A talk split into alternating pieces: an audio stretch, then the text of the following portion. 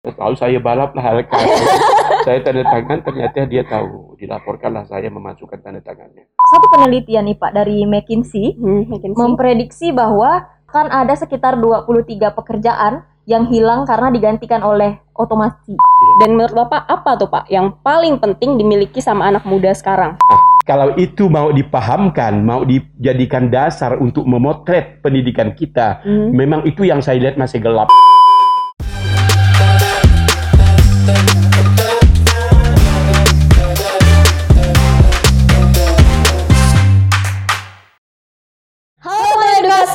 Kembali lagi bersama kita, aku Maria Ilir, aku Maria Irma, dalam Biru Bincang Seru. Karena hanya di Biru di mana aku, kamu, dan, dan kita, kita akan membahas topik kekinian dengan berbagai sudut pandang dengan cara yang seru. Yeay! Nah, oke. Okay. Gimana Irma kali ini? Kali ini kita agak Kita punya narasumber yang luar biasa sih. Luar biasa sih ini. Kita udah menanti-nantikan beliau ya. Dan ini akhirnya kita dikabulkan. Terima kasih tim biru. Jadi siapa Irma? Kita menghadirkan dokter Aswandi. Yeay. Selamat datang. Selamat datang dokter. Jadi Pak Aswandi ini adalah salah satu tokoh pengamat pendidikan di Kalimantan yes. Barat. Hmm. Ya. Jadi hari ini kita akan meminta pandangan beliau dan hmm. juga berdiskusi tentang tentang apa Lin? Tentang, nah ini topik yang saat ini sedang panas sih, dan juga saat ini tuh sedang banyak perdebatan dan juga didiskusikan sama banyak orang. Ya. Jadi bagaimana sih pendidikan itu di era industri empat koma nol itu sendiri gitu. Aduh berat ya. Revolusi tapi, industri uh, gitu ya. Tapi tenang aja karena di sini kita akan mengemasnya semilenials mungkin. Jadi kalian juga bakalan tetap bisa gitu mengerti apa topik yang akan kita bahas hari ini. Semoga seseru mungkin. Seseru ya, mungkin. Karena kita tim biru. Iya, bincang seru. Baiklah. Okay. Baiklah uh, Pak dokter Aswandi mungkin boleh perkenalkan diri dulu hmm. ke teman-teman edukasi yang ada di rumah. Meskipun sebenarnya udah banyak fansnya. Ya, udah banyak fansnya. Silakan Bapak. Ya saya gimana ya? Saya memperkenalkan diri ya. Rasanya agak canggung saya. Tidak pernah saya memperkenalkan diri. Oh, oh iya iya iya. Tapi iya. ya barangkali masih ada yang belum kenal saya, Aswandi. Oh. Aswandi. Kemudian sudah menikah. Punya anak. Baik. Punya anak ya, istri satu. Iya. Yeah. Insyaallah satu. Iya iya iya. Lalu punya anak tiga. Hmm. Alhamdulillah anak saya sudah sudah selesai semua di perguruan tinggi. Wow. Malah ada satu orang anak saya dokter spesialis yang akan berangkat ke Osaka. Wow, itu anak yang paling tua ya Pak? Kedua. Oh anak kedua. Perempuan diterima beasiswa hmm. di Osaka Jepang wow. Nah, untuk mengambil gelar doktor di bidang hmm. mikrobiologi klinis ya. Luar biasa. Alhamdulillah bulan depan barangkali dia udah berada di sana. Nah yang ketiga juga dokter umum ya. Hmm, yang pertama tadi anak saya ya dosen di F K I P. Wow. Nah, ya, jadi tiga anak saya ya banyak anak saya yang lain ya anak asuh saya hmm. tinggal di Jalan Tanjung Cintarum ya di Pak Majid tiga tinggal di di Pontianak Barat di Pontianak Kota. Hmm. Ya asal saya dari Kabupaten Sambas, tepatnya dari Tebas. Oh. Ya.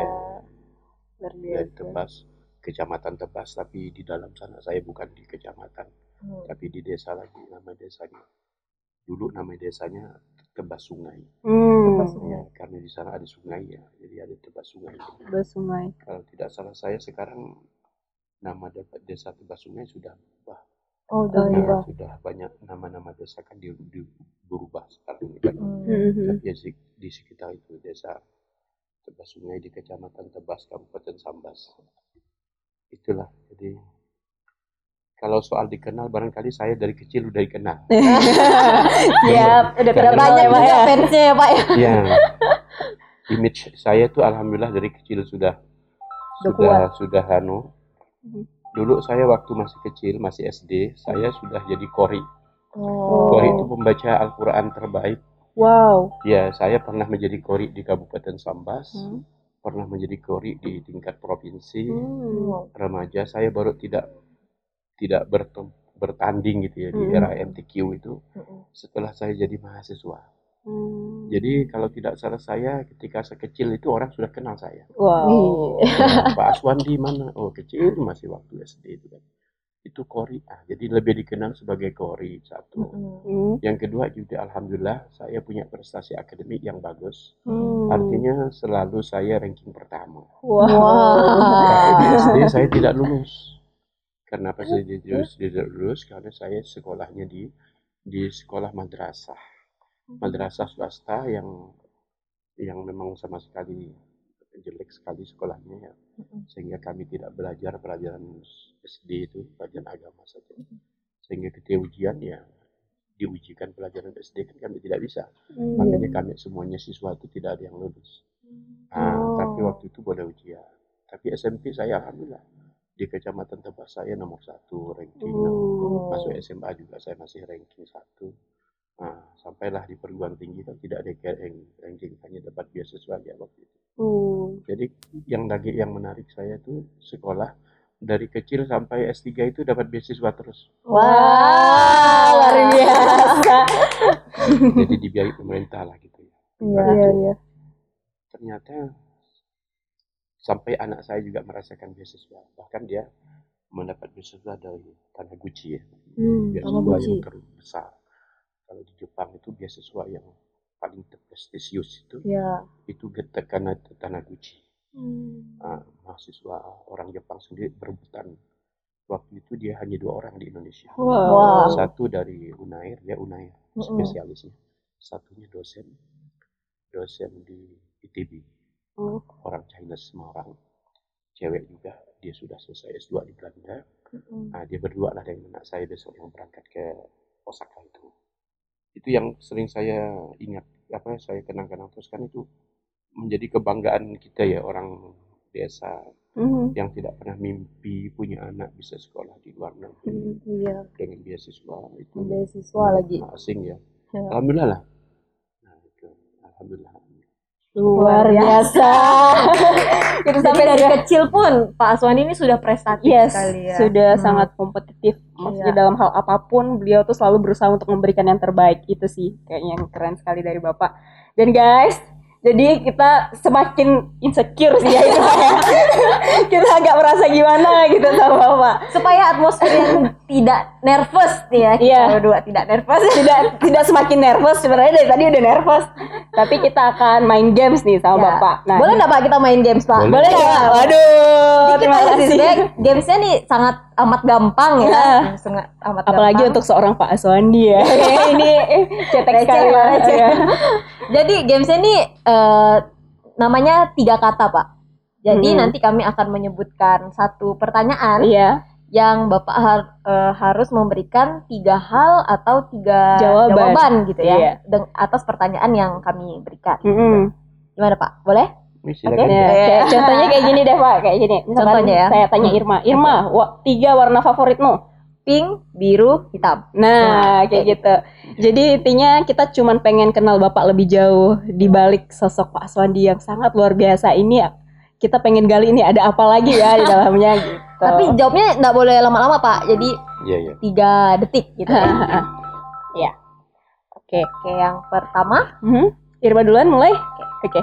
Pak Dokter Aswandi, sebutkan tiga hal tentang diri Anda. Ya, saya. Pertama saya sederhana ya. Iya, sederhana. Sederhana. Kedua saya ingin bermanfaat. Bermanfaat. Untuk semua orang. Hmm.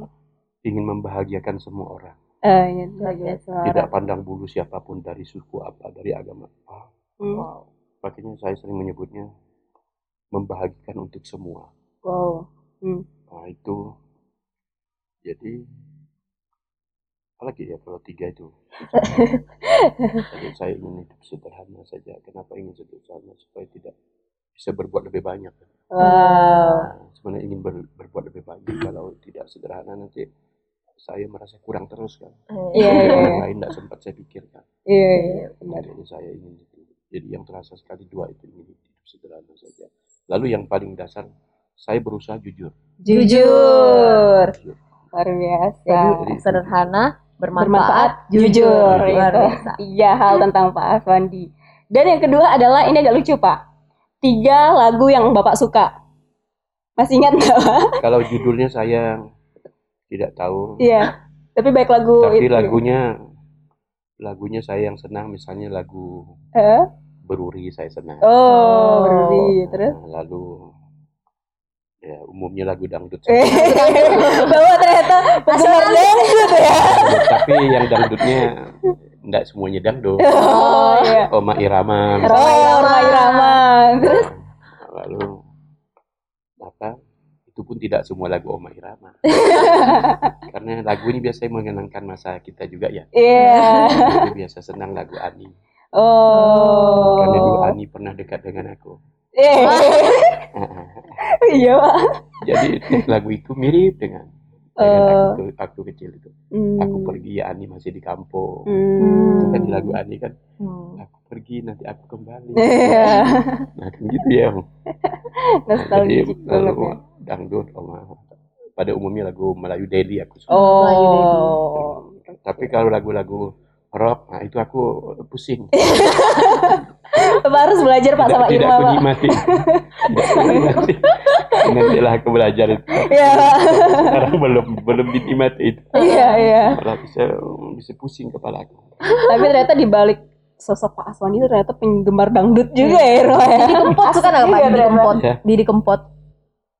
Itu itu tuh termasuk beberapa lagu dia yang kita suka. Oh, iya benar-benar. Lanjut Irma. Terus, um, sebutkan tiga tokoh yang menginspirasi Bapak. Saya suka tokoh-tokoh yang sederhana. Saya hmm. misalnya ya, kalau di nasional ini saya, alhamdulillah ya kalau bicara tokoh, saya hmm. ketemu langsung. Wow. Ya, itu barangkali saya sering cerita dengan mahasiswa. Hmm.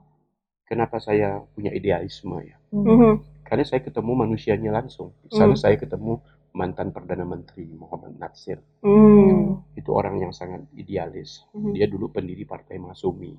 Mm. Sekarang baru kembali Partai Masumi mau dilahirkan kembali. Mm. Saya kagum dengan Hoegeng. Mm. Hoegeng dulu mantan Kapolri. Mm. Okay. Ah. Okay. Jadi yang saya selama tahu tentang ah saya kagum juga dengan Bung Hatta. Oh, Hatta. Kebetulan Bung Hatta itu banyak biografinya saya baca. Iya, luar biasa. Saya suka membaca biografi, baik baik biografi di kalangan tokoh-tokoh agama ya, mm-hmm. termasuk tokoh-tokoh nasional. Sehingga dari situ saya Muhammad Hatta, Habibie, mm. nah, yang saya kenal itu yang kayak kayak gitu. Tapi terakhir ini saya termasuk yaitu Malik Fajar saya. Iya, iya. Yang Bapak saya, sedang tulis juga dia. Saya kagum dengan Malik Fajar ini. Uhum. Saya berteman dengan dia hampir tiga puluh tahun. Wow. Jadi dari memang dia masih Bapak menjadi rektor di hmm. Universitas Muhammadiyah hmm. sampai terakhir dia menjadi salah seorang anggota penasihat presiden oh. Pak Jokowi. Jadi dia masih berkontak-kontak dengan saya. Nah, di sekelas Malik Fajar itu hmm. masih sering diskusi dengan saya soal pendidikan. Hmm. Jadi kalau Anda semuanya bapak-bapak para pendengar semuanya masih berdiskusi. Eh, itu bukan hal yang yang asing buat saya ini karena seorang Malik Fajar saja yang sudah jadi anggota tim Wamfres wakil presiden penasihat presiden dia sering nanya itu asalnya wow. ini ada pendidikan mul- yang terakhir sebelum dia wafat dia menanyakan tentang pelaksanaan pendidikan multikultural. Hmm. Nah, kebetulan saya juga mendalami itu wow. pendidikan multikultural di Kalimantan Barat. Hmm. Nah, kenapa Kalimantan Barat dulu pernah konflik? Sekarang kok jarang lagi konflik gitu ya. Yeah. Apa sebabnya? Dan ada itu, itu, itu, itu dia mau ceritakan. Itu yang terakhir. Belum lama dia itu lalu kita mendengar kabar dia meninggal. Oh. Nah itu dia masuk.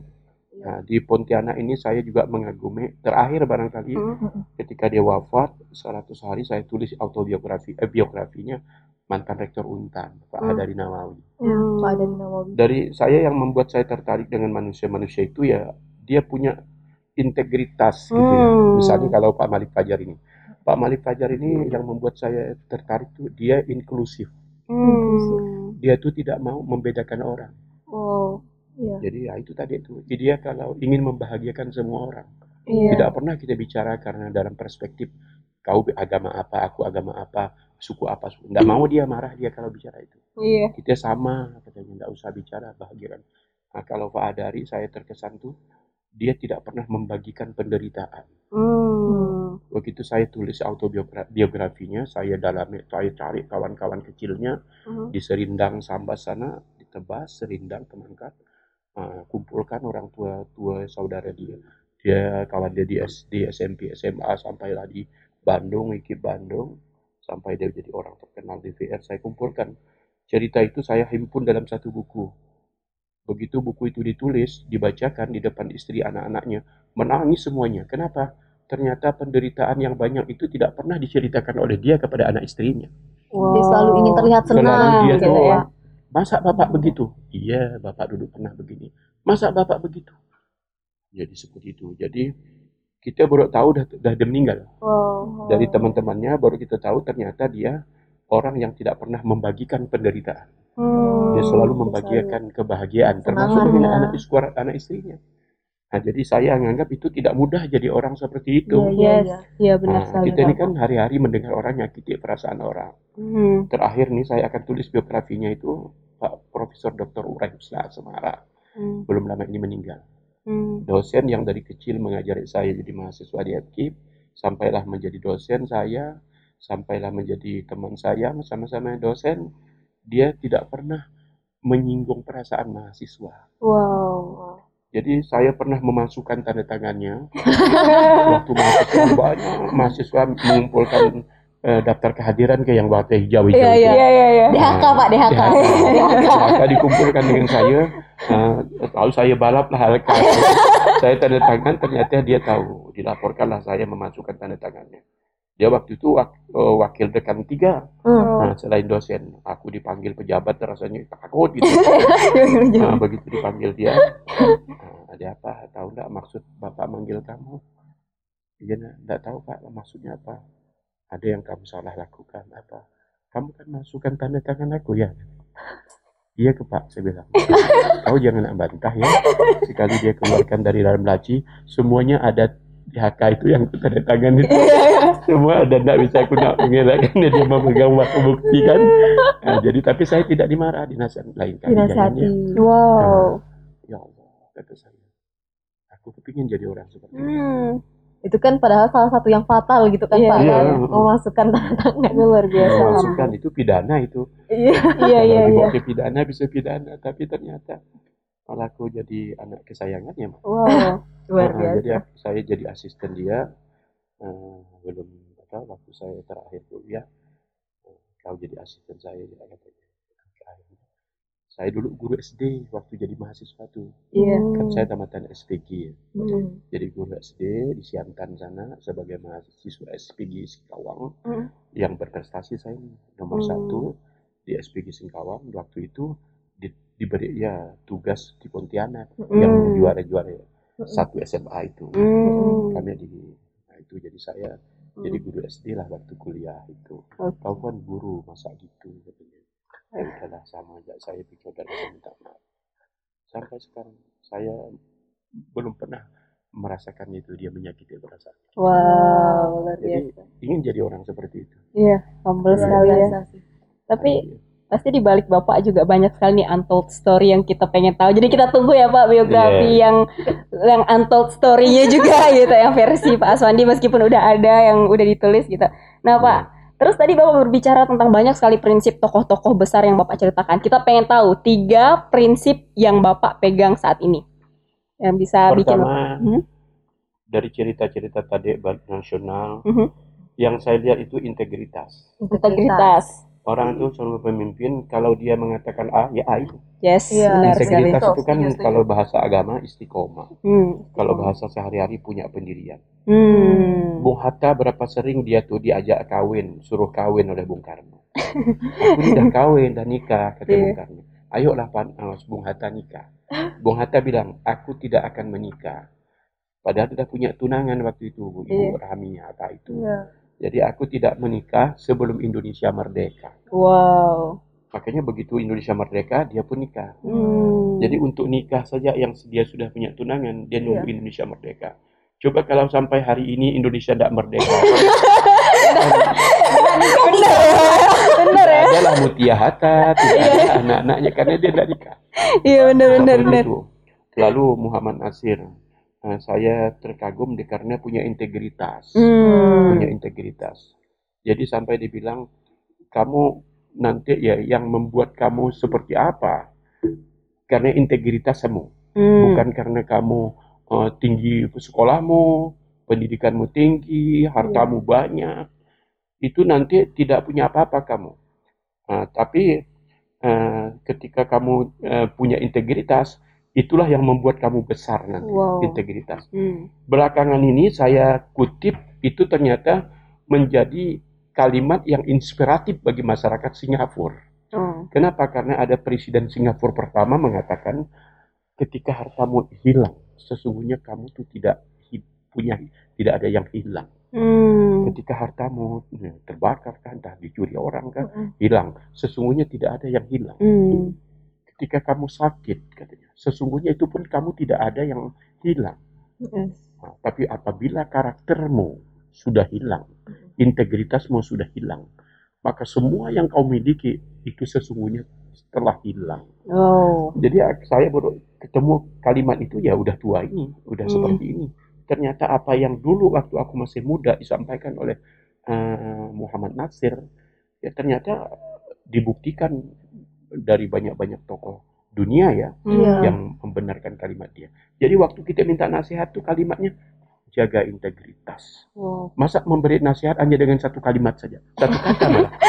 Jaga integritas. Jaga integritas. Tapi ternyata itu sangat ya, sangat, sangat dalam. Nah, integritas dalam. Tuh integritas tuh kan kita tuh mesti Aswandi itu mesti jelas gitu. Hmm. Jangan begitu orang melihat Aswandi rasanya bukan Aswandi gitu. Yes. Nah betul. Kalau yes. misalnya kayak saya tidak tahu nama kita sama-sama. Tapi kalau saya misalnya Uh, namanya siapa tuh Maria ya. Iya, Maria. Begitu orang menyebut Maria, aku tidak perlu anu langsung, oh Maria, itu yang cantik, langsung yang santun kalau bicaranya, langsung saja orang memberi penjelasan Maria. Artinya Maria punya integritas itu. Hmm. Nah, yang yang yang bisa diberi penjelasan seperti wow. itu. Aku maunya seperti itu. Iya, ah, ah, seperti itu, citra gitu ya. Ah, apa citra diri lah. Mm-hmm. Brand image. Nah. Yes, nah. Brand image. Iya, jadi benar. Kita itu maaf ya di dalam teori psikologi itu hmm? mestinya anak itu punya brand image. Hmm. Dari kecil itu mesti dah punya brand image. Kita boleh bangga, boleh dibanggakan orang karena berpakaian yang rapi. Hmm. Tidak mesti kita harus kaya. Oh, Aswandi mana? Itu bah yang bajunya rapi. Selalu dimasukkan ke dalam. Karena di sekolah dulu tuh. Nah, atau sisirannya rapi, mengkilat.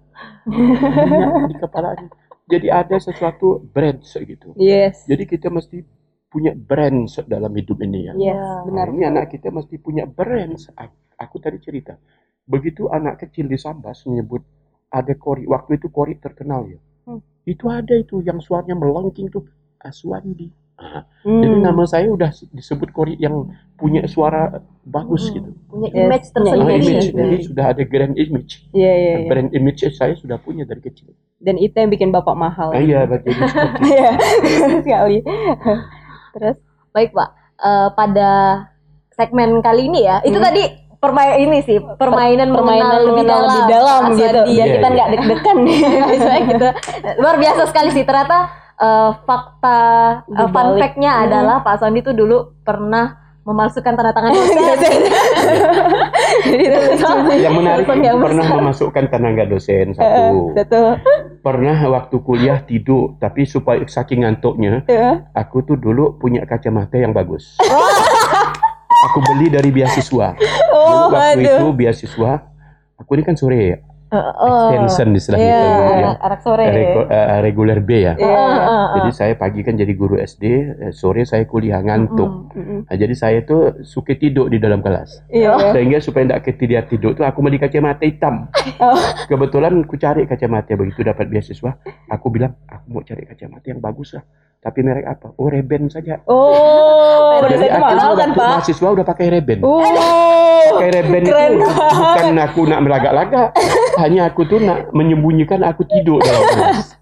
Begitu saya pakai Ray-Ban, nah, waktu itu ada dosen masih belum masih hmm. ada dosen sekarang aku dia mengajar dari Untan. Aku bilang kawanku di samping, nanti kalau dia di sini kau bangunkan aku. Yeah. Aku nak tidur, tapi pura-pura aku memegang pen gitu kan. Mm. Buka buku kayak orang sedang asik mendengarkan kuliah gitu kan. Padahal aku ini tidur. tidur. Begitu begitu saya, kawanku ini nakal. Mm. Dibiarkannya dosen itu ketemu saya kan. Mungkin dosen pun heran, ngapa pula macam ada oh, tunanetra itu kan. Di saat itu tunanetra kayak ada di belakang, di dekatnya aku. Sekali diangkatnya telepon kacamata aku nih, tidur tidur dia katanya, dia orang Sambas kebetulan, tidur dia nih kata dia. Akhirnya telinga aku dijewernya, aku ditariknya telinga aku sampai ke depan kelas sana, disuruhnya naik ke atas podium.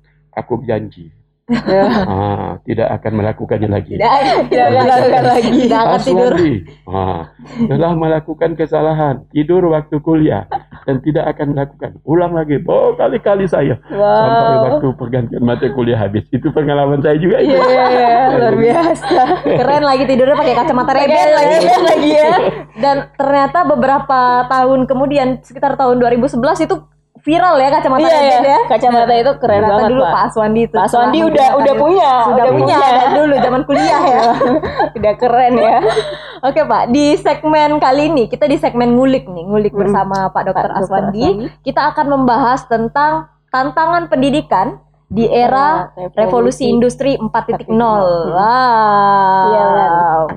Iya. Pak Aswandi sangat pakem ya di bidang itu karena yeah. sudah ada juga bukunya. Tadi kita sempat lihat-lihat juga ya bukunya hmm, Pak Aswandi, terutama tadi sih. Baca yang ini nih, pendidikan dan perubahan. Yes. Nah itu kayaknya sangat-sangat relevan, uh, relate sama, sih sama apa yang bakalan kita bahas pada hari ini, hmm, gitu ya. Benar sekali. Uh, Pak, mungkin di apa di teman-teman edukasi yang ada di rumah ada mungkin yang masih belum ngeh, ada masih belum paham, paham betul apa sih sebenarnya era revolusi industri empat titik nol itu. Mungkin dari Bapak bisa hmm. memberikan pandangan. Era revolusi industri sebenarnya ada satu, ada dua, ada tiga, ada empat. Mm-hmm. Ya, mm. ini udah keempat. Jadi sekarang ini era revolusi empat. Bahkan yeah. Jepang udah menyebutnya society lima. Yes, oh. society. Nah, society titik lima ya, jadi udah industri lima lah istilahnya. Mm. Nah, udah, tapi baru dicoba. Industri empat titik nol nih, ciri khasnya adalah cyber physical system. Hmm. Itu dah dia. Jadi semuanya kehidupan di dunia itu bersentuhan dengan cyber. Hmm. Nah, jadi semua begitu. Teknologi gitu. Teknologi ya. Tapi teknologi, teknologi cyber. Teknologi cyber. Nah, hmm. jadi kalau tidak begitu ya yesterday. Hmm, yesterday. Artinya kita hidup di masa lalu. Yes. Makanya supaya hidup di masa depan, tomorrow, ya, future dan sebagainya, istilah yang dikembangkan oleh para ahli. Maka ya harus berusaha untuk ya memiliki digital literasi. Hmm. Jadi kita tuh sudah menyadari rasanya tidak bisa melepaskan diri dari dunia-dunia dengan bersentuhan I T itu. Yes. Cyber, physical, macam yang virtual dan semuanya. Mm-hmm. Kalau kita tidak merasa eh, panas badan kita ya, tidak merasa terganggu, rasanya hanya karena kita tidak bersentuhan dengan teknologi mm-hmm. di dalam proses pendidikan, berarti kita belum punya literasi itu. Oh. Karena ketika kita dikatakan memiliki literasi eh, I T ya di dunia ini ya misalnya, kita itu merasa ada yang hilang ketika hmm. tidak menggunakan itu. Contoh, hmm, iya. yang paling mudah ini H P saja lah. Iya. Yeah. Ketika H P hil- tinggal di rumah, gelisah, kita balik. Iya, iya, iya benar-benar. Benar. H P tinggal nih. Betul, betul, betul. Tapi kalau kita ketinggalan istri, yeah. belum tentu kita balik. Iya. Yeah. Kita ke pasar misalnya, ya, tahu-tahu mau digonceng istri. Jadi ini contoh ya, mm-hmm. contoh literasi ya. Ketika H P paling jelas ya. Ketika hmm, saya okay. termasuk. Hmm. Kalau pergi ke kantor tidak bawa H P, biasa saya pulang lagi. Hmm. Ada sesuatu yang ketinggalan ketika dia bawa H P, berarti sudah masuk itu. Yeah. Tapi tidak kita gunakan itu ketika kita belajar. Yes. Yeah, yeah. Berarti dalam soal pendidikan kita belum masuk ke dunia I T ini. Hmm. Tapi hanya untuk dunia I T dalam kehidupan ke pasar saja. Yeah. Hmm. Nah, maksudnya itu kalau kita sudah bersentuhan I P, rasanya tidak bisa tidak ada itu gitu. Hmm. Nah, masih banyak dosen, masih banyak guru yang merasakan tidak ada, tidak perlu itu. Gitu. Hmm.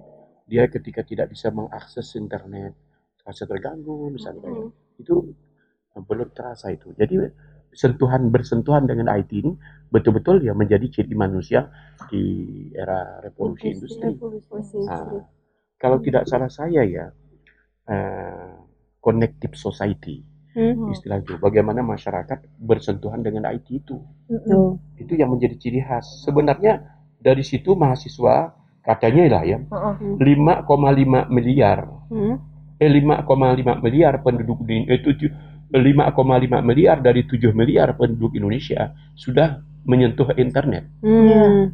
Jadi di atas lima puluh persen sebenarnya. Yes. Hanya ya itu tadi tidak literasi. Hmm. Banyak ibu-ibu misalnya ya sudah juga sama memegang internet juga oh. sambil memegang handphone juga, oh. tapi kan hanya sekedar untuk main W A saja. Yes, iya. Ber-W A W A saja. Berarti dilihat dari segi literasi belum cerdas itu. Wow. Yang kita harapkan tuh mereka literasi yang sudah cerdas, hmm. sadar akan pentingnya dunia I T ini, lalu dia cerdas menggunakannya. Wow. Manfaatkan. Hmm, saya termasuk yang tidak sangat tidak setuju kalau orang mengatakan bahwa I T itu merusak. Hmm. Banyak sekali kalau di masyarakat itu bilangkan begitu. Yeah, yeah. T V merusak. Memang ada riset tentang T V yang merusak. Iya. Yeah. YouTube itu. Nah, YouTube merusak. Jangan jangan sampai anak dibiarkan main H P. H P yeah. merusak. Yeah, yeah, selalu yeah. I T. Jadi kata Mac McKellen ya, dia mengatakan gini. Uh, seringkali kita itu ya uh, menyalahkan teknologi mm-hmm. ya hanya untuk memaafkan para pendosa. Siapa pendosa itu? Pengguna, pengguna teknologi.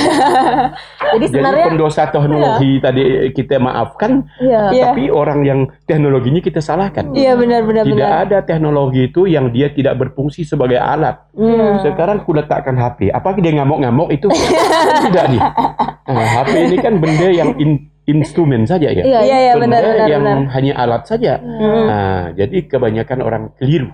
Dan yeah. itu berbahaya. Mm. Sebabnya ya generasi Z setelah generasi milenial ini mm. yang nanti dia akan hidup di dunia uh, ketika kita memasuki seratus tahun atau satu abad oh, yes. bahkan ke depannya lagi. Mm. Uh, generasi milenial itu ya sembilan puluh lima persen generasi milenial tidak mau sekolah, yang di sekolahnya tidak bersentuhan dengan I T. Mm. Generasi milenial juga tidak mau bekerja, yang pekerjaannya tidak menggunakan I T. Mm. Nah, jadi generasi-generasi yang ke depan saja ya sudah seperti itu gitu. Wow. Nah, jadi tidak bisa, tidak bisa kita me- mem- mem- membiarkan. Tidak bisa anak tidak memegang H P.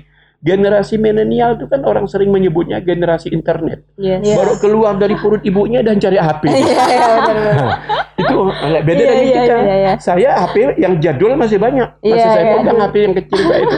Jadul itu. Nah, puluhan tahun yang lalu saya beli. Yeah. Tapi kok saya belum rusak-rusak ya? Saya tunggu memang dia rusak, tapi tidak rusak-rusak ya. Kuat memang H P zaman dulu, Pak. Karena yeah, saya tidak mungkin membuang H P itu. Karena yeah. H P pertama saya. Uh-uh, nah, tidak pernah rusak, baterainya kuat. Baterai ini satu hari satu dicas, dia dua tiga hari tidak dicas. Nah, jadi seperti benar, itu. Benar, jadi tidak setuju saya anak tidak boleh memegang H P. Karena nanti kalau anak tidak memegang H P, nanti anak itu tidak literasi I T-nya ya, lemah. Malah ketinggalan zaman. Nah, halnya tidak boleh juga sampai dibiarkan. Yes. Yeah. Dia mesti mesti di, dicerdaskan. Awasi. Makanya mm. literasi I T namanya. Wow. Digital literation itu. Mm-hmm. Digital hmm, literation. Jadi orang tanya, gimana maksudnya tuh? Nah, sederhana saja di buku-buku itu ada semua saya tuliskan. Mm-hmm. Anggaplah seperti kita menggunakan resep dokter. Mm-hmm. Dokter bilang ya misalnya dua kali tiga. Hmm. Itu kalau matematiknya kan enam. enam. Tapi kalau ada dokter bilang tiga kali dua, juga matematiknya kan enam. enam. Tapi kan begitu kita menggunakan resep, berbeda. Iya, yes. berbeda. Kalau dokter bilang tiga kali dua, berarti tiga kali dua butir. Iya, iya. Nah, makanya. Tapi kalau besok kita tulis uh, dua kali tiga, dua kali dua butir. Tapi kalau Kalau kan berbeda jadinya berbeda, ketika berbeda, benar, nah, Pak. Jadi kita menggunakan I T ini katanya gunakanlah seperti resep dokter itu. Wow. Gunakan sesuai dengan keperluannya. Wow. Apabila H P diberikan tidak terkendali, digunakan untuk yang tidak penting, maka H P tidak malah tidak membuat anak itu baik. Yeah. Kita tidak membuat kita baik, malah membuat kita rusak. Wow. Nah, karena kita biasa. tidak cerdas. Hmm. Jadi persoalan kita sebenarnya di literasi itu. Iya, nah, literasi. literasi nah, ya, dan ternyata literasi bagian penting dari kompetensi yang harus diajarkan di era empat titik nol ini. Wow. Nah, nanti kalau ada yes, dibolehkan melanjutkan, saya akan lanjutkan pendidikan kayak apa. Yes. Nah. Tadi kan eh, tadi kan eh, ciri khas dari revolusi industri dalam satu kalimat pendek itu yang terdiri dari tiga kata itu. Yeah. Cyber physical system. Cyber physical, physical system. system. Jadi sistem yang semuanya terkait dengan internet, dengan cyber. Luar biasa. Nah, tadi berkaitan tuh Pak. Kita yeah. sebenarnya pengen bahas itu juga. Oh, Menurut yeah. Bapak sendiri, bagaimana pendidikan khususnya di Indonesia saat ini menanggapi uh, industri empat titik nol ini? Apakah sudah cukup baik atau adakah sistem-sistem yang menurut Bapak harus diperbaiki perbaiki, gitu? Kalau Indonesia mm-hmm. sangat sangat banyak yang mesti banyak P R ya Pak Menteri Pendidikan kita ya Pak ya. Sangat gelap, sangat gelap. Gelap, sangat gelap. Karena eh, ekonomi forum dunia mm-hmm. itu sudah memutuskan, mm. sudah merancang, sudah merumuskan. Ketika kita memasuki era ya, era era revolusi industri, mm-hmm. ada tiga kemampuan dasar uh, anak bangsa ini di dunia ini, bukan hanya di Indonesia, yang harus dipenuhi. Yeah. Saya pernah mendengar Sri Mulyani juga mengulas itu. Mm. Nah, jadi benar, nah, itu dicetuskan di tahun dua ribu tujuh belas. Yeah. Makanya disebut ya uh, apa? Uh, Economic Forum dua ribu tujuh belas, hmm. World Forum, World Economic Forum. Hmm. Jadi apa yang dirumuskan dia? Pendidikan. Jadi kalau kita ingin anak kita eksis di dunia revolusi industri atau abad dua puluh satu ini ya, dia harus memiliki literasi. Literasi. Literasi itu enam, hmm. enam macam. Mulai dari literasi membaca. Hmm. Nah, dua, yang dua numerik. Hmm. Yang ketiga termasuk ya finansial. Hmm. Nah, kita tidak pernah diajarkan bagaimana mencari duit. Hmm. Yeah. Nah, bahkan kita tidak pernah diajarkan menggunakan duit. Duit, yes, yes. Betul-betul. Nah, nah, lalu financial literacy itu. Coba ini, ini kan contoh ini. Kalau kita membaca bukunya siapa Kiyosaki, ini ini Rich Dad ini. Yes. Ada Rich Dad or Power Dad. Hmm. Inilah rumah orang kaya. Hmm. Nah, sebelahnya tuh rumah orang miskin. Kenapa saya sebut ini rumah orang kaya? Hmm. Semua sudut-sudut yang ada di rumah ini hmm. mendatangkan duit. Halaman rumahnya jadi lahan parkir.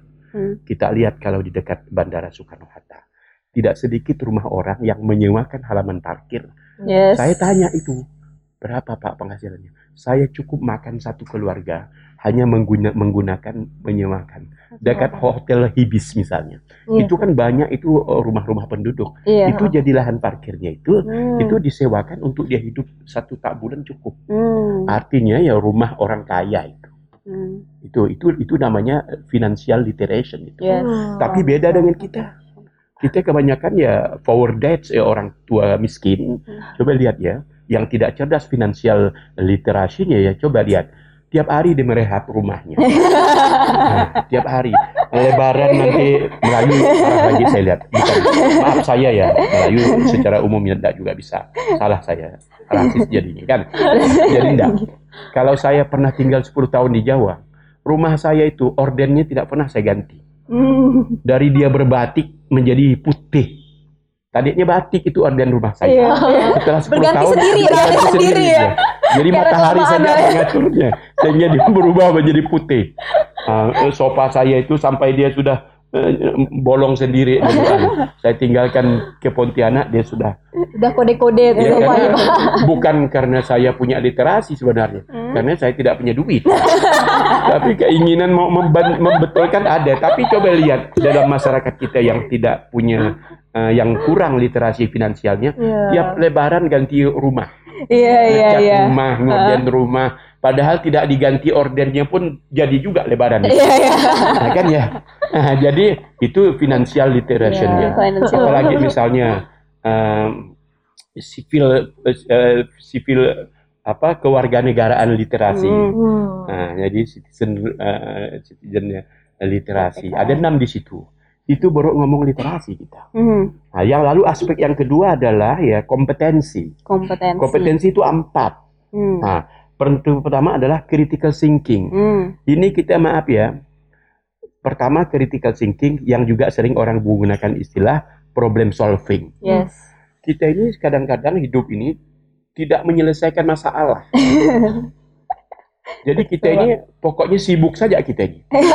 Pokoknya terlihat sibuk aja. Ya, kalau kita lihat Pak Aswandi mana? Oh dia sibuk. Ternyata aku ini hanya sibuk saja, sibuk yang tidak menghasilkan apa-apa. Wow. Hmm. Nah, padahal aku harus mikir bahwa waktu ku yang satu menit ini tidak ditambah oleh Tuhan untuk hmm, jadi satu menit yeah. ke depan. Yeah, yeah, jadi yeah, selalu yeah. berkurang waktu aku. Mm-hmm. Jadi tiap hari aku menghabiskan waktu dengan kesibukanku, yang kesibukan itu tidak ada manfaatnya. Mm.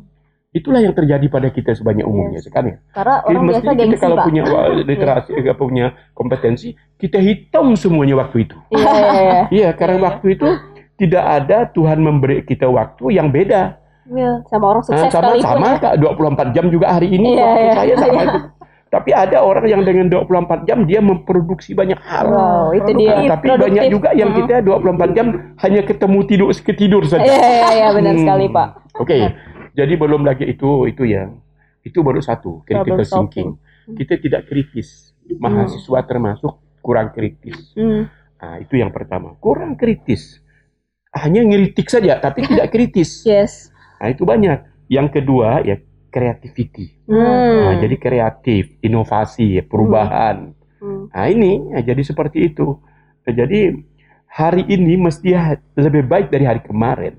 Oh. Satu jam yang lalu ketika aku berangkat ke sini, aku pulang nanti mesti lebih baik. Hmm. Jangan nanti aku pulang ke rumahku, tadi aku pulang tidak ketemu istriku karena dia sedang ada kegiatan di luar. Tapi besok aku pulang besok pulang dari sini nanti ini satu jam setelah ini aku pulang lalu aku marah-marah pula dengan istri.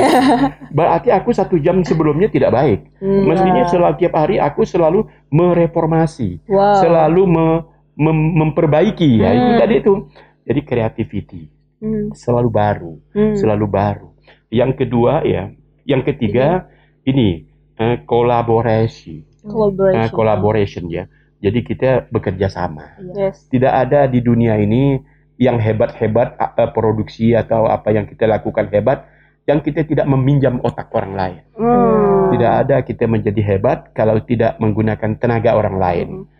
Nah, jadi perhatikan sih semua ini bahwa ternyata manusia sukses itu karena mampu berkolaborasi, bukan mampu berkompetisi. Hmm. Nah, banyak memang orang menggunakan istilah competitive advantage misalnya. Yes, bagaimana yeah. di bidang ekonomi banyak itu disinggung-singgung. Hmm. Tapi sekarang ternyata itu pasti ada yang kalah. Wow.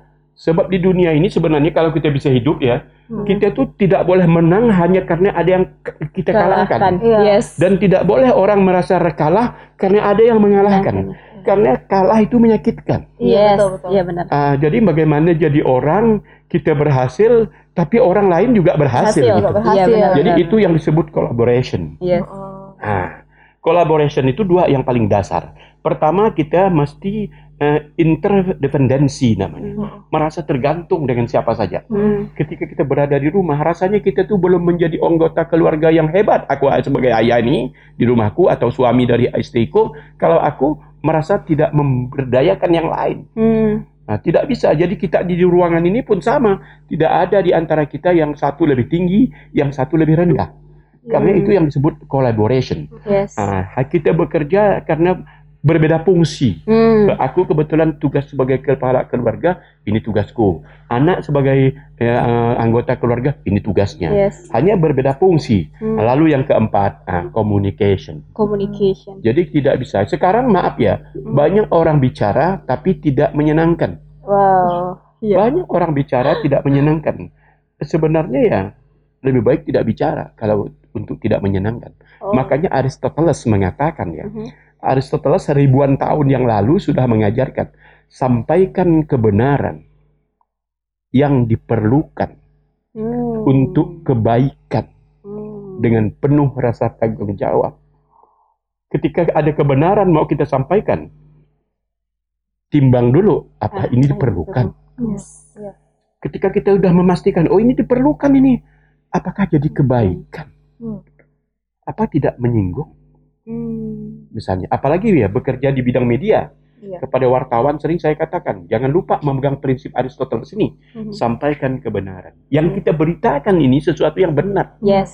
Bukan untuk tipu-tipu orang. Jangan sampai hoax. Iya, tidak hoax. Sama, tidak boleh. Mm. Nah, untuk memastikan tahap satu saja bukan pekerjaan mudah. Yeah. Kadang barangkali menurut kita benar. Mm. Tapi ternyata ada informasi berikutnya menjelaskan ternyata itu salah. Mm. Makanya perlu investigasi dan sebagainya kan, yes. Perlu pendalaman. Untuk tahap satu saja sudah berat itu. Mm-hmm. Nah, kemudian uh, setelah memastikan dia benar, maka timbang berikutnya mm-hmm. perlu. Mm-hmm. Oh perlu, perlu sekali nih. Mm. Oh kalau perlu, belum juga diberitakan perlu itu. Timbang lagi, apakah menjadi kebaikan? Mm-hmm. Setelah kita merasa bahwa kebenaran yang diperlukan menjadi kebaikan, di saat itulah kita nge- tidak boleh ragu untuk yeah. memberitakan itu. Yeah. Ah, wow. Begitu nanti sudah jadi berita, dia berita itu bukan lagi milik kita. Hmm. Milik publik. Publik, dia sudah memiliki publik. Bisa saja publik itu tersinggung. Yeah. Bisa juga publik itu senang. Yang tersinggung bisa bawa kita ke pengadilan. Yeah. Perbuatan yang tidak menyenangkan. Nah, yeah, bisa betul. Saja itu kan. Yeah, bisa yeah. jadi. Tapi karena kita bertanggung jawab di belakang tadi itu, uh. tidak masalah. Hmm. Itu yang saya jadikan modal ya. Ketika saya berinteraksi dengan media, hmm. saya tidak pernah uh, tidak me- me- berdasarkan itu. Hmm. Saya menulis di koran sangat sering ya, hampir tiap hari Senin. Hmm. Nah, selalu saya dasarkan kepada uh, kebenaran. Yes. Ketika orang tersinggung, hmm. ya saya sudah tidak ragu untuk ber dimanapun kita boleh mendiskusikannya, hmm. di pengadilan pun kita boleh mendiskusikannya. Wow, seperti itu dia. Luar biasa. Waduh, banyak sekali ya ternyata dasar-dasar pendidikan Indonesia tuh yang harus kita perbaiki. Yang banyak harus P R. P R tadi ya, ada satu lagi, kan baru dua. Oh iya. Pertama tadi literasi, literasi. Yang kedua kompetensi. Iya. Nah ini yang tidak boleh kalah pentingnya adalah wow. karakter. Wow. Iya, karakter. Ternyata ya, ini kan yang merumuskannya bukan orang Indonesia ini, Badan Forum Dunia. Hmm. Jadi ternyata, ah ini yang saya kutip dari Pak Bu Sri Mulyani, hmm. katanya ya, kalau saya sempat di, berdampingan dengan dia waktu itu, hmm. saya nanya, sebenarnya gimana nih Bu, kita ini, kalau ekonomi kita jauh ketinggalan dibandingkan negara-negara maju, yeah. nggak usah ngomong lah. Gitu. Yeah, yeah, yeah. Kalau eh, teknologi, oh kita jauh. Yeah, barangkali yang kita hampir sejajar dengan negara Barat, yang oh. dia juga sedang berjuang hmm. untuk itu apa? Karakter. Hmm. Makanya ya saya selalu mengatakan tidak tidak tidak tinggal, tidak pernah lupa saya mengatakan lakukan penguatan karakter mulai hmm. dari rumah kita masing-masing, hmm. di masyarakat kita, di sekolah kita. Hmm. Karena ternyata uh, dia juga enam itu. Hmm. Termasuk ya uh, kreativitas tadi sudah, termasuk uh, apa ya leadership, termasuk banyak tuh uh, karakter-karakter itu. Hmm. Jadi ya, apalagi ya kesungguhan, yeah. kalau disuruh bekerja itu tidak salah-salah-salah gitu ya, sungguh-sungguh gitu kan ya, yeah, itu juga karakter. Nah jadi tiga itulah yang menjadi rumusan pendidikan di era empat eh, revolusi empat titik nol. Nah kalau itu mau dipahamkan, mau dijadikan dasar untuk memotret pendidikan kita, mm. memang itu yang saya lihat masih gelap itu. Mm. Iya, kita belum banyak. Bayangkan enam puluh persen masih tidak tersambung dengan internet di sekolah. Iya, iya benar sekali. Ya kan lagi. Tidak ada akses internet. Kan ya. Tadi aku sudah bicara digital literasi ya. Mm-hmm. Ternyata kita lebih dari lima puluh persen sekolah tidak tersambung internet. Mm. Bagaimana kita bisa main internet kalau jaringannya tidak ada? Yes. Dan yang lain-lain juga mem- kesadaran kita membaca masih sangat rendah, literasi membaca. Ya. Nah kita kan masih masih seperti itu, jadi masih gelap, masih jauh, hmm. masih jauh. Tapi kita udah punya arahan. Makanya satu di antaranya yang selalu saya gaungkan di era era baru ini ya, era generasi baru, hmm. jangan lupa digital. literasi itu. Jadi mesti kita tanamkan kesadaran berdigital ini. Kemana saja, ke seluruh uh, keluarga kita. Iya, mulai iya. anak kita, ya, istri kita, sudah tidak boleh gagap teknologi lagi. Iya, benar sekali. Iya. Benar sekali. Tak boleh gagap teknologi, dan juga tadi yang Bapak Pak Aswandi sampaikan tuh soft skill itu tadi ya, seperti yeah, pendidikan karakter, benar, dan sebagainya, itu sangat amat yeah, perlu itu, ya, di, di era itu, sekarang. Itu yang justru paling menentukan. Hmm. Ya. Paling menentukan ya, akhirnya kembalikan ke karakter. Yes. Ya, karakter. Kau pandai semua apapun, kalau karaktermu tidak betul, nol lah kamu. Wow. Ya, dikalikan nol oleh orang. Yeah, nah, kemudian benar. Pak, uh, tadi kan kita berbicara soal pendidikan karakter dan sebagainya, hmm. dan kita tahu Indonesia tuh sebenarnya masih banyak P R ya, mm-hmm. masih banyak P R terkait dengan itu. Sebenarnya eh, bagaimana sih Pak pendapat Bapak tentang kualitas, bagaimana agar kita memiliki kualitas gitu ya, yeah. untuk dapat bersaing. Bersaingnya karena kita bukan hanya bersaing dengan sama manusia aja sebenarnya, yeah. di era revolusi industri bersaing dengan teknologi. Lagi. Karena ada satu penelitian nih Pak dari McKinsey, hmm, McKinsey. memprediksi bahwa pada tahun dua ribu tiga puluh tuh katanya akan ada sekitar dua puluh tiga pekerjaan yang hilang karena digantikan oleh otomasi yeah. atau teknologi. Misalnya contohnya kayak data entry ya, mm-hmm. kasir, kasir, terus teller bank gitu. Mm-hmm. Gimana sih Pak supaya kita bisa bersaing itu secara kualitas? Mm-hmm.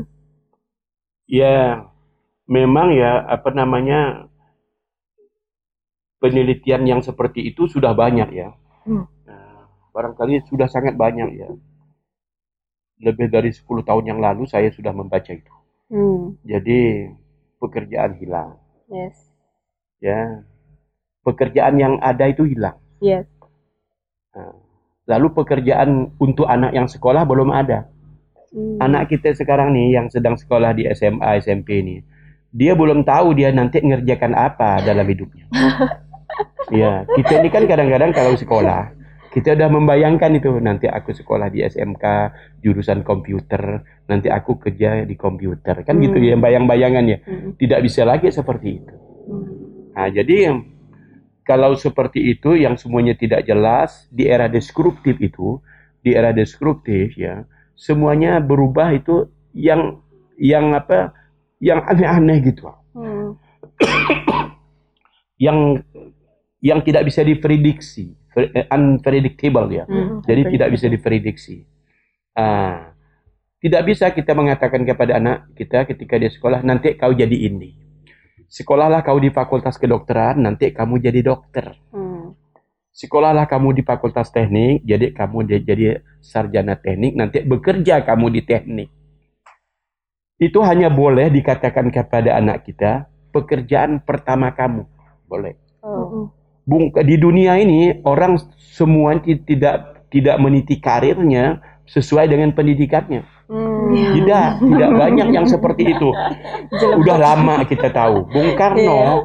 itu sarjana insinyur arsitektur dari I T B. Yeah. Ternyata dia hanya membuat Istiqlal saja. Dia membantu merancang Monas saja. Hmm. Membentuk jembatan Semanggi saja di Jakarta kan ya, sebagai sarjana arsitektur ya. Nah, kemudian dia lebih sibuk di dunianya waktu itu karena kita sedang bergejolak barangkali, mm-hmm. nah, negara kita sedang dijajah dan sebagainya. Dia lebih disibukkan ke soal politik. Yes. Nah, sampai terakhir kita lihat Nadia Makarim. Nadia Makarim sarjana hubungan internasional. Iya. Yeah, yeah. Ini sama nih Pak. Ya, ada H I, ada H I. Tapi coba lihat, dia ternyata ya berusaha menjadi anak muda startup yang kaya. Yes. Baru ini menteri paling muda dan paling kaya ternyata dari aplikasi. Iya. Yeah. Apakah dia sarjana ap- teknik eh, komputer? Dia gagap teknologi itu. Iya, yeah, iya. Yeah. Dia gagap teknologi, bukan ahli komputer. Uh-uh. Tapi mengapa bisnisnya di situ, duitnya yeah. di situ? Ah, itu kan seperti itulah.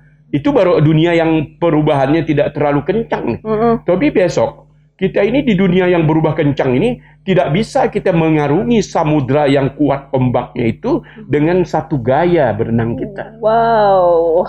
Kamu tidak boleh memiliki gaya yang hanya gaya bebas saja. Yeah. Karena besok ombak itu bisa menghantam kamu yang membutuhkan kamu bergaya punggung. Hmm. Kalau kamu hidup ini hanya punya satu gaya dalam hidup kamu, satu keterampilan saja hidup kamu, kamu dihanyutkan oleh ombak di samudera kehidupan ini.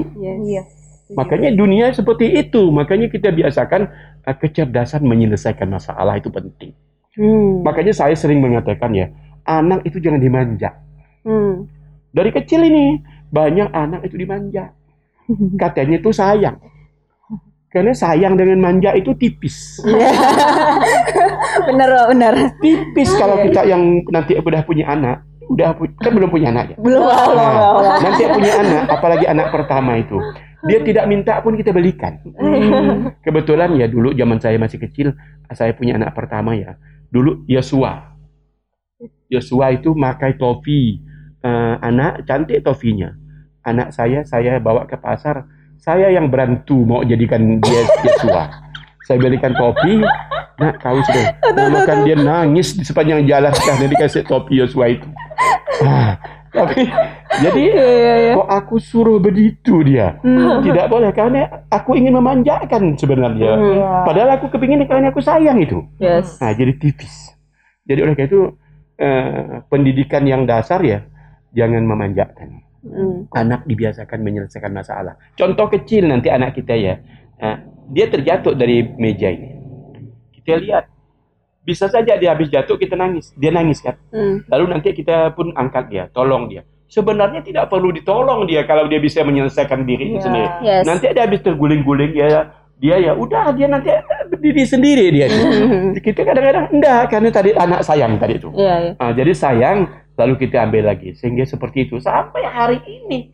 Di rumah masih seperti itu gitu. Hmm. Makanya spoil dikata orang Inggris ya. Hmm. Kalau kita spoil dalam bahasa Inggris kita buka kamus. Banyak-banyak kita membuka kamus bahasa Inggris, tidak ada satupun terjemahan spoil itu yang bagus sebelum yes. negatif. Yes, karena spoil itu memanjakan. Hmm. Nah, dalam bahasa yang lebih modern, lebih umum diajari anak kecil itu menyelesaikan masalah. Yes. Nah, kita ini enggak. Mahasiswa maaf ya. Banyak yang seribu rupiah saja dia bisa tidak cari, tidak bisa cari sendiri. Hmm. Masih mak, mak. Nak beli bensin lima ribu, mak. Saya contoh pribadi, ini masih hidup. Aku belum pernah menerima uang dari ayahku. Hmm. Pertama memang kami orang miskin. Tidak pernah aku, Nina duitnya. Eh mimpi aku. Udah meninggal bapakku. Tapi aku tidak pernah sekalipun dikasih uang oleh orang tuaku. Hmm. Semuanya aku cari sendiri. Hmm. Ya, termasuk untuk makan. Dari kecil, dari T K itu udah merayap di sawah-sawah itu. Hanya untuk cari makan. Nah, kita tuh kalau hari ini sukses, saya kira karena itu tadi. Dari kecil ditanamkan karakter itu. Bukan karena kita kebetulan saja ya sekolah kita lancar-lancar saja yes. gitu. Nah, itu tapi lebih karena karakter ini sebenarnya. Iya, benar. Nah, jadi ini yang yang tidak kita ajarkan. Kata Sri Mulyani, ini dia kuncinya. Hmm. Di Amerika, hmm. saya lama tinggal di Amerika, kata Sri Mulyani ya. Apa? Rasanya kerja keras biasa sama. Hmm. Orang Amerika karakternya sama. Tapi kenapa Amerika menjadi negara maju? Hmm. Sementara kita tidak bergerak-gerak dari menjadi negara sedang berkembang. Hmm. Tapi setelah saya lihat, ternyata apa? Hidup yang produktif. Yes. Hidup produktif itu sudah tertanam, sudah melekat kayak darah daging itu. Hmm. Makanya di Amerika sama dengan tadi itu yang ditulis oleh Robert Kiyosaki itu, Rich Dad itu. Hmm. Jadi semua orang Amerika itu di sudut-sudut rumahnya itu harus dapat duit. Hmm. Tidak bisa diboros-boroskan gitu. Yes. Kalau kita kan semuanya dibiayai saja, tidak ya. dihitung masuknya. Dihitung. Nah, mestinya kita, saya udah ngomong dengan kawan-kawan, setiap usaha kita mesti kita hitung, kita dapat untung enggak? Kalau enggak dapat untung, jangan kita kerjakan. Ya, uh-uh. benar sekali. Untung Pak. Tentu saja tidak selalu bentuknya materi ya. Hmm. Ada untung yang sifatnya ya spiritual, ada yang ya. sifatnya psikologi. Saya senang berbicara di sini karena ya. saya bisa berkomunikasi misalnya, yeah. itu juga menurut saya sebuah keuntungan. Jadi keuntungan sosial luar lainnya. Biasa. Oke, luar jadi biasa. Seperti itu. Wow, luar biasa Pak. Dari tadi kita sampai udah kehabisan kata-kata ya dengan Bapak. Sebenarnya banyak sekali pertanyaan-pertanyaan yang kita yeah. ingin tanyakan sama Bapak gitu secara pribadi. Namun karena kita memang ingin mengulas lebih lebih uh, dalam rangka lebih sederhana gitu Pak. Yeah. Menurut Bapak nih Pak, apa sih yang diperlukan, pesan Bapak untuk kaum muda sekarang agar yeah. kita itu tidak, istilahnya tidak kesalip sama teknologi atau tidak kesalip mm. atau kita kayak kata Bapak tadi bukan cuma tahu satu gaya gitu. Mm. Karena memang di dunia ini kan perubahan itu mau tidak mau menjadikan kita harus keras juga gitu kan Pak. Yeah, dan, yeah. dan menurut Bapak apa tuh Pak yang paling penting dimiliki sama anak muda sekarang? Supaya tidak asal sibuk aja. Tidak asal gitu. sibuk aja tapi yeah. bisa produktif dan berhasil gitu di perubah di era perubahan sekarang. Yang kunci, mm-hmm. sometimes you lose. Yes. Sometimes you win. Yes. Kuncinya is learn. Wow. wow. Sometimes you lose, sometimes you win. But the key is learn. Jadi semua kita mesti mau menjadi manusia pembelajar. Wow. Mm-hmm. Itu dia, is learn. Jadi harus mau belajar. Mm. Mau belajar itu ya dari apa yang kita lakukan. Mm. Karena delapan puluh persen kita belajar itu dari apa yang kita lakukan. Yeah. dua puluh persen hasil belajar dari apa yang kita baca. Mm. Di situ banyak hasil penelitian. Jadi ya, melakukan sesuatu. Yes. Jangan takut melakukan sesuatu. Sekarang ya kalian mulai menata kegiatan seperti ini. Jangan sampai tidak menjadi media belajar. Hmm. Jadi jangan sampai bertahan hanya tidak mengalami kemajuan. Hmm. Karena yang disebut belajar itu ada peningkatan. Yes. Ada perubahan. Hmm. Makanya dari hari ke hari mesti jelas. Hmm. Nah paling tidak ya enam bulan ke depan harus dievaluasi apa yang mesti kita udah capai. Dan apa yang menjadi kekurangan kita selama ini. Kan mesti selalu belajar begitu. Yeah. Nah, orang kalau sudah memiliki uh, learning person namanya ya. Yes. Sudah menjadi manusia pembelajar. Mm-hmm. Orang itu selalu aktif untuk melakukan sesuatu. Yeah. Karena dia tahu belajar yang paling bagus itu adalah belajar dari apa yang kita lakukan. Mm. Tidak belajar dari apa yang saja kita baca. Mm. Baca ya boleh. Membaca, membaca, membaca boleh. Tapi yang lebih banyak lagi ya setelah membaca kita juga melihat sesuatu, melakukan sesuatu. Wow. Jadi jangan takut itu melakukan sesuatu itu. Wow. Itu yang saya lihat banyak mahasiswa, pelajar tidak sampai ke situ. Yes. Disebutnya belajar hanya membaca saja. Mm. Saya menurut saya ya belajar ya actionnya itu. Yeah. Belajar dari melakukan sesuatu. Wow. Learning by doing itu. Yes, by doing. Learning by okay. doing. Jadi itu ya intinya. Nah kalau dari Irma sendiri, Irma, aduh kayaknya banyak banget yang kita dapatkan hari ini ya. Tapi dari Irma sendiri nih, kalau bisa boleh dikasih tahu sama teman-teman semua, apa sih pesan biru yang kamu dapatkan hari ini? Pesan biru yang bisa kita tarik ya mungkin dari mm-hmm. pembicaraan dari Pak Aswandi. Ya garis birunya apa? Ya garis birunya menurut aku sih sebagai seorang milenial mm-hmm. ya, itu tadi sih. Jangan pernah takut untuk melakukan segala hal karena tadi kata Pak Aswandi itu learning is not only by theory ya Pak ya. Yeah. Learning is by doing, mm-hmm. by practice mm-hmm. gitu. Benar sekali, benar sekali, benar sekali.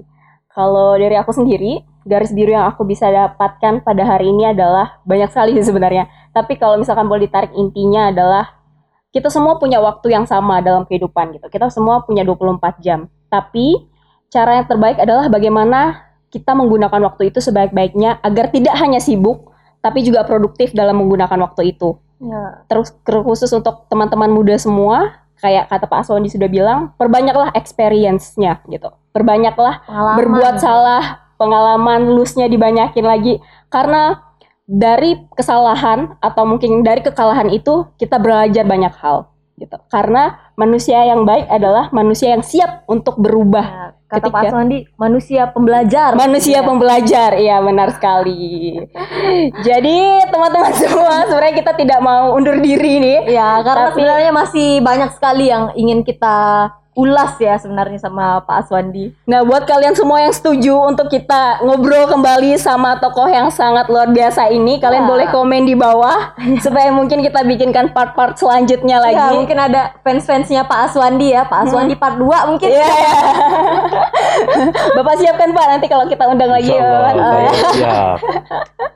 Yeay, jadi siap. Jadi itu tadi ya pembicaraan hmm. kita mengenai Uh, tantangan pendidikan yes. di era revolusi industri empat titik nol. Tentang yes. apa sih revolusi empat titik nol tadi mm-hmm. mengulas banyak tentang Pak Doktor Aswandi, salah yeah. satu tokoh pengamat pendidikan, pendidikan yang sangat luar biasa dan inspiratif juga. Inspiratif gitu ya. juga ya, benar sekali. Dan juga pesan-pesan Pak Aswandi tadi yang udah mm-hmm. kita dengar sangat amat banyak, banyak dan, dan bermanfaat, meng- ya, bermanfaat mm-hmm. untuk kita semua. Mungkin uh, segini dulu Pak segmen okay, dari tim Mulik, Mulik bersama yeah. Pak Dokter Aswandi. Mudah-mudahan Bapak bisa datang lagi ke sini gitu ya. Berbagi cerita, berbagi yeah. inspirasi yeah. untuk Allah. Kita dan tidak teman-teman. Sesat lagi, entah, tidak sesat lagi. Iya. Edukasi. Oh, tadi sesat Pak ke sini Pak. Tadi empat kali sesat. Wow. Kali salah masuk bang. Ya, ini sangat perjuangan, perjuangan sekali ya. Dan teman-teman boleh uh, kalau misalkan boleh spoiler nih, Bapak tadi itu benar-benar tepat waktu gitu. Itu salah satu ya. Yang menurut kita Ilin sama Irma masih di belakang gitu siap-siap, terus Bapaknya udah datang, kita yang kayak wow gitu luar biasa. Dan surprisingly sekali. Ternyata ada sesat-sesatnya, ada sesat-sesatnya, tapi masih tepat waktu gitu. Nah, jadi baik itu dulu dia sekian segmen dari kita di Ngulik bersama Pak Dokter Aswandi. Yeay. Sampai jumpa di segmen selanjutnya. Bye.